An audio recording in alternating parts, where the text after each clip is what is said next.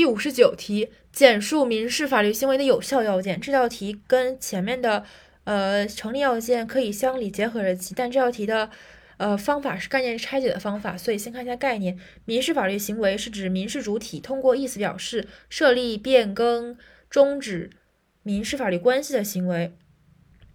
然后，所以三点就是一行人，二意思表示，三内容嘛。一行为人合格，行为人合格是指民事是指行为人具有相应的民事行为能力，因为不同的行为会要求不同的民事行为能力。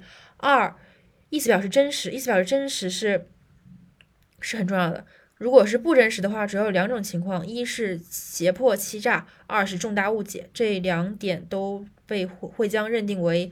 无效或者可撤销。然后第三点是不违反法律法、行政法规的强制性规定，不违背公序良俗，是内容的一个限定限制点。